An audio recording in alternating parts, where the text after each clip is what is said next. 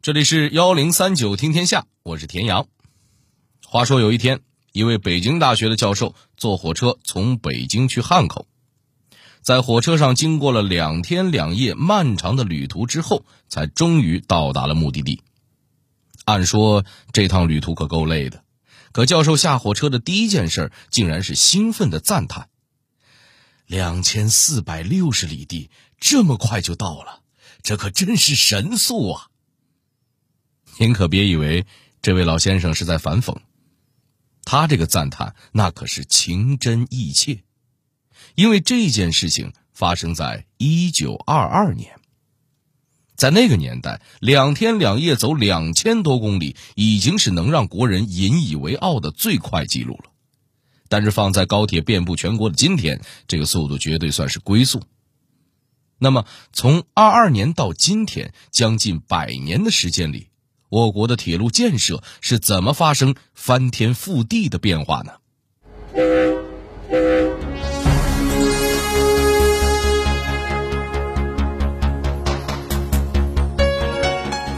火车经历过怎样一段艰难岁月？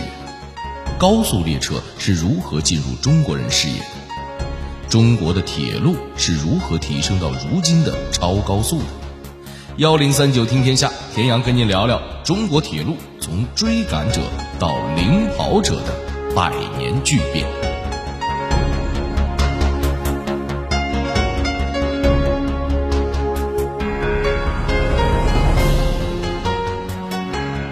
铁路刚刚进入中国的时候，可没有现在这么吃香，它其实很不招人待见。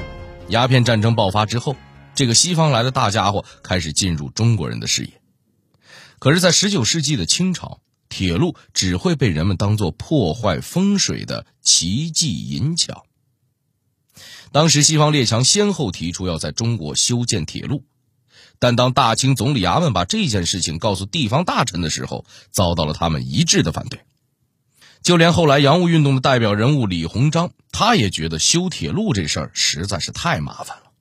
不光要改变山川、占用田地，有的地方还得毁坏人家的坟地，挖人祖坟这事儿，哪个中国人能忍呐？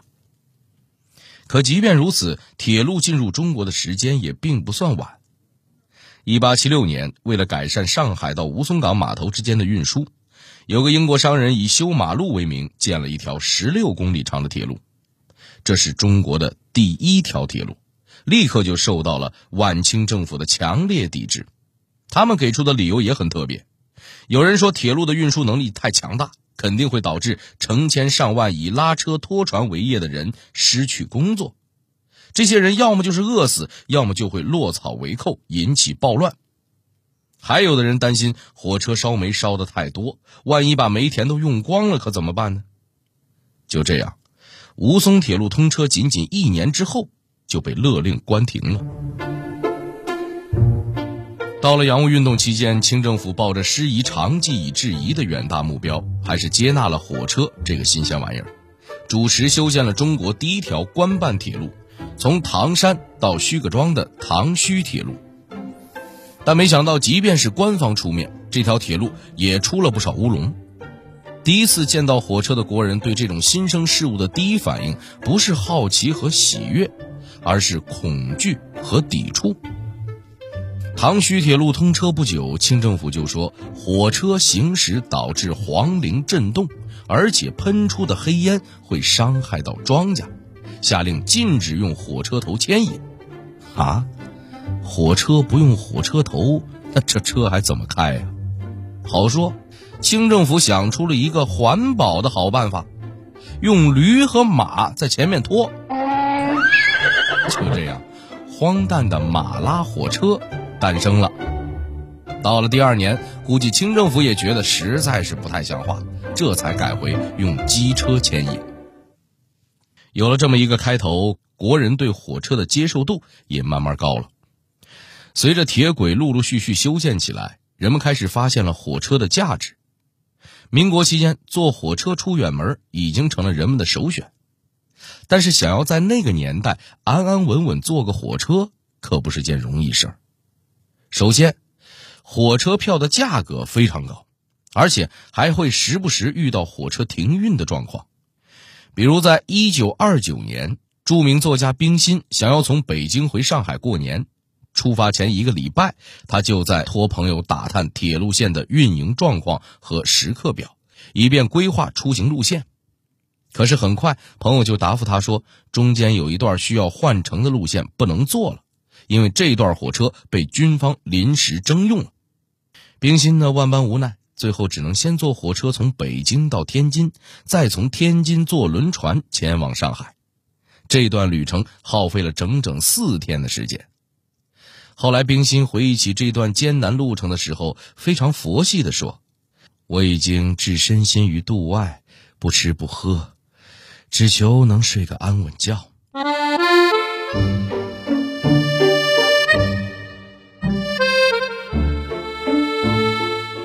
坐火车虽然困难了点但铁路建设好歹也算有了初步发展。您知道北京最早的轻轨是什么时候修的吗？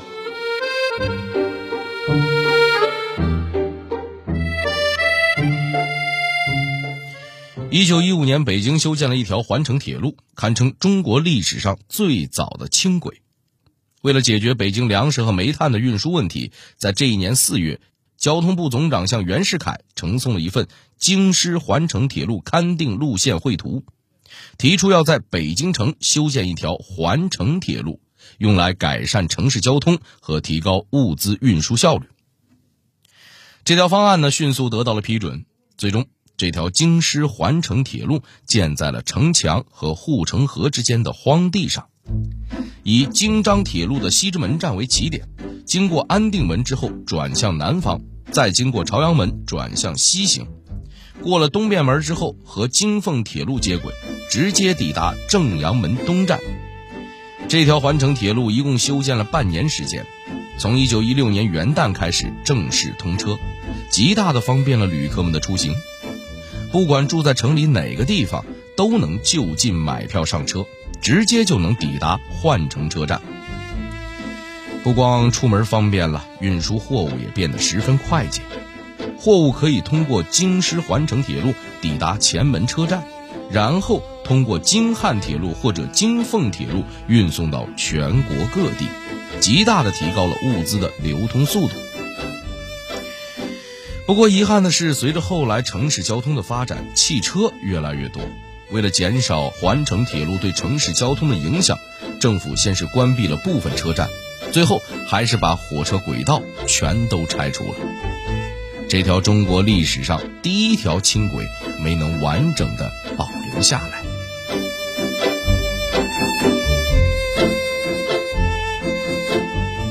新中国成立之后。那些原本因为战乱而中断的铁路线逐渐恢复了正常。不过，火车虽然能正常乘坐了，但是它有一个致命的缺点：速度太慢。按照当时绿皮火车的平均速度，一个小时只能开四十公里，还不如现在的小汽车快呢。单单是来往北京和上海这两个最大最繁华的城市，哪怕搭乘最快的一趟列车，也得花上三十个小时。要是想出一趟远门，少说也得花上两三天。不过这段时间里，火车上的乘客们一直都待在一起，情感上也格外亲密，以至于那个年代在中国搭乘火车成了外国人眼中一种非常有特色的中国文化生活。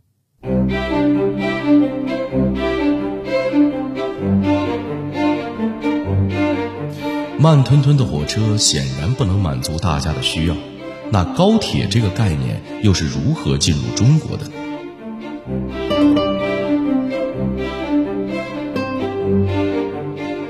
相信很多朋友可能听说过日本著名的高速列车新干线，嗯，这个是世界上第一条高速铁路，从一九六四年呢就开始开通运营，它的速度能达到每小时两百多公里，可能七零后八零后的朋友还有点印象。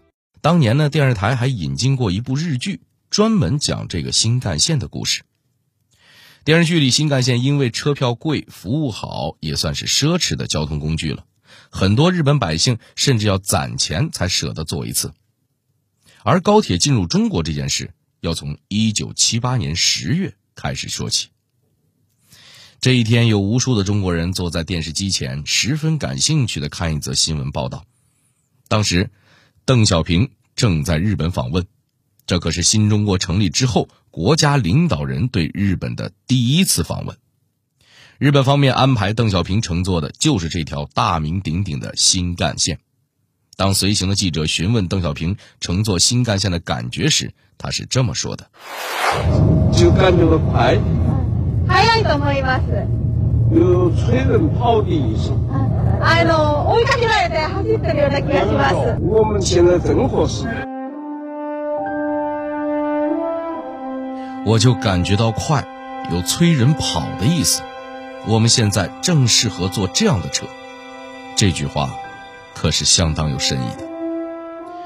您要知道，那个时候咱们国家能正常使用的铁路长度只有五万公里。其中四万跑的还是绿皮的蒸汽火车， 平均时速刚过每小时四十公里，开的最快的也就每小时一百公里，和人家根本没法比。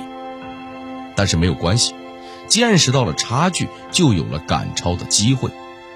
邓小平乘坐新干线的新闻画面传遍了全国。这种造型与众不同的子弹头列车，就像一颗真正的子弹，带着两百一十公里的时速，击中了中国人的胸膛。高铁，这个概念，第一次在中国得到了普及。邓小平回国之后，中国铁路就开始了第一次高速试验。相信您肯定也明白，想给火车这个大玩意儿提高速度，那可跟开车不一样，一脚油门下去就完事儿了。提速这两个简简单单的字背后，可是有无数需要攻关的技术难题，尤其是需要注意安全问题。比如在火车转弯的时候，过快的速度下，搞不好就会造成火车脱轨，甚至侧翻。一辆火车动不动就上百人，这可是太危险了。当时实验场地选在京广铁路中石家庄到保定这一段，一共有一百三十一公里长。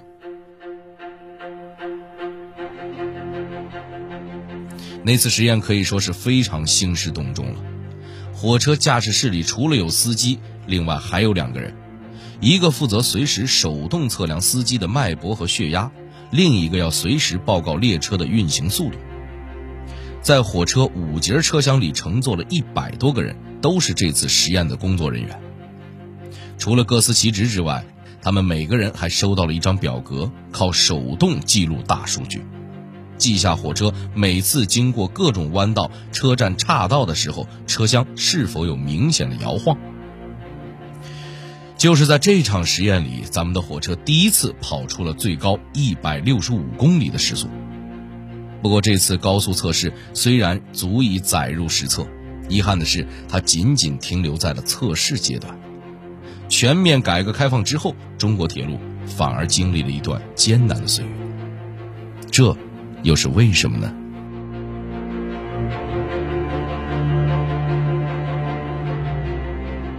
原来当时啊，火车的票价很低，但是对铁路部门的税收呢却很重。再加上这时候航空和高速公路发展十分迅速，能分给铁路的发展资金和关注当然不够多。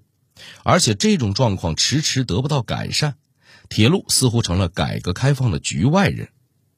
有一项数据统计。在一九九六年，全国铁路的客运量比九五年下降了百分之八点四，九七年又下降了百分之一点七。比起整个社会的高速运转，依旧慢吞吞的火车显得格格不入。于是有不少人认为，铁路已经到了日薄西山的阶段，基本是没救了。想要挽救火车的命运，提速势在必行。那么，中国铁路是如何一步步提速，成为如今的领跑者呢？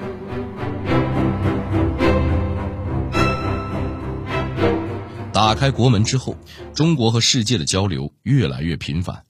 咱们国家有一大批科学技术人员有机会参与到了国际交流之中，亲身体验到了国外先进的高铁技术。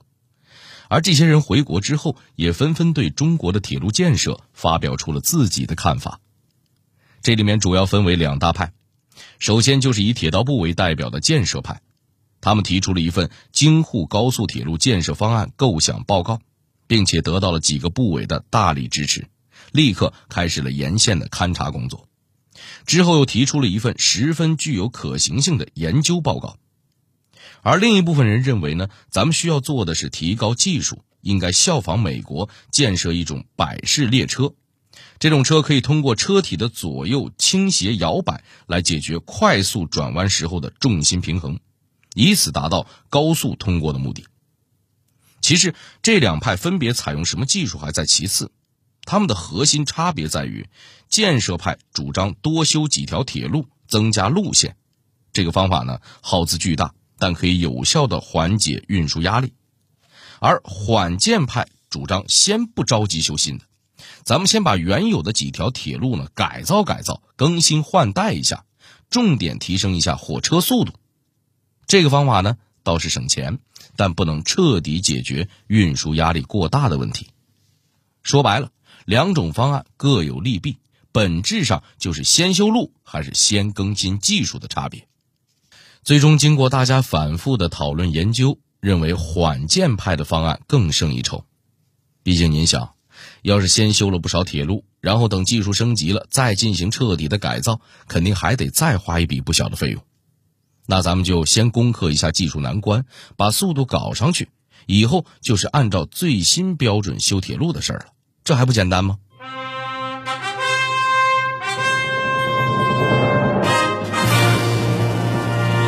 于是，在一九九七年的四月一号，经过前期多项试验筹备工作之后，中国铁路第一次大面积提速，以北京、上海、广州、武汉、沈阳等较大的城市为中心，第一次通行了快速列车。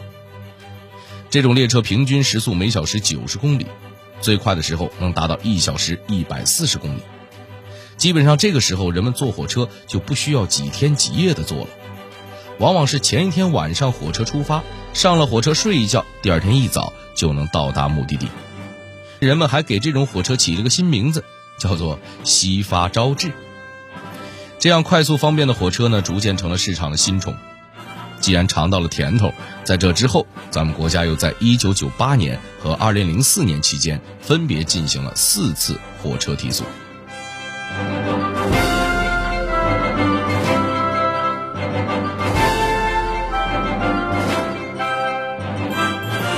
而最终能让中国的铁路成为世界顶尖的，还是之后几年里铁路线的更新换代和技术的不断升级。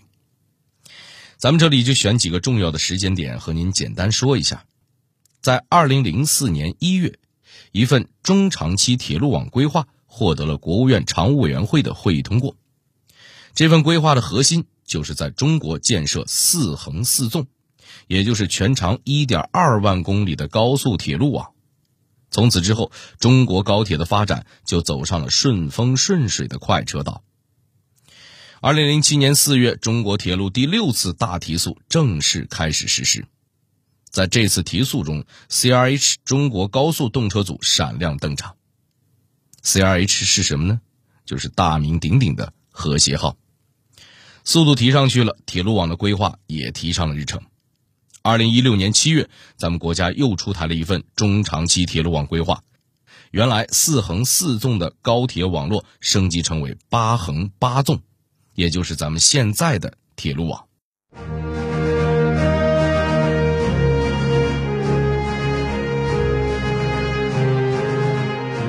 值得一提的是，现在中国高铁的速度已经领先世界，而且还成为了中国品牌，甚至。走出国门，帮着其他国家修建高铁。短短几十年时间里，从当初的追赶者到现在的世界领先，中国铁路的发展背后，其实是中国社会翻天覆地的变化。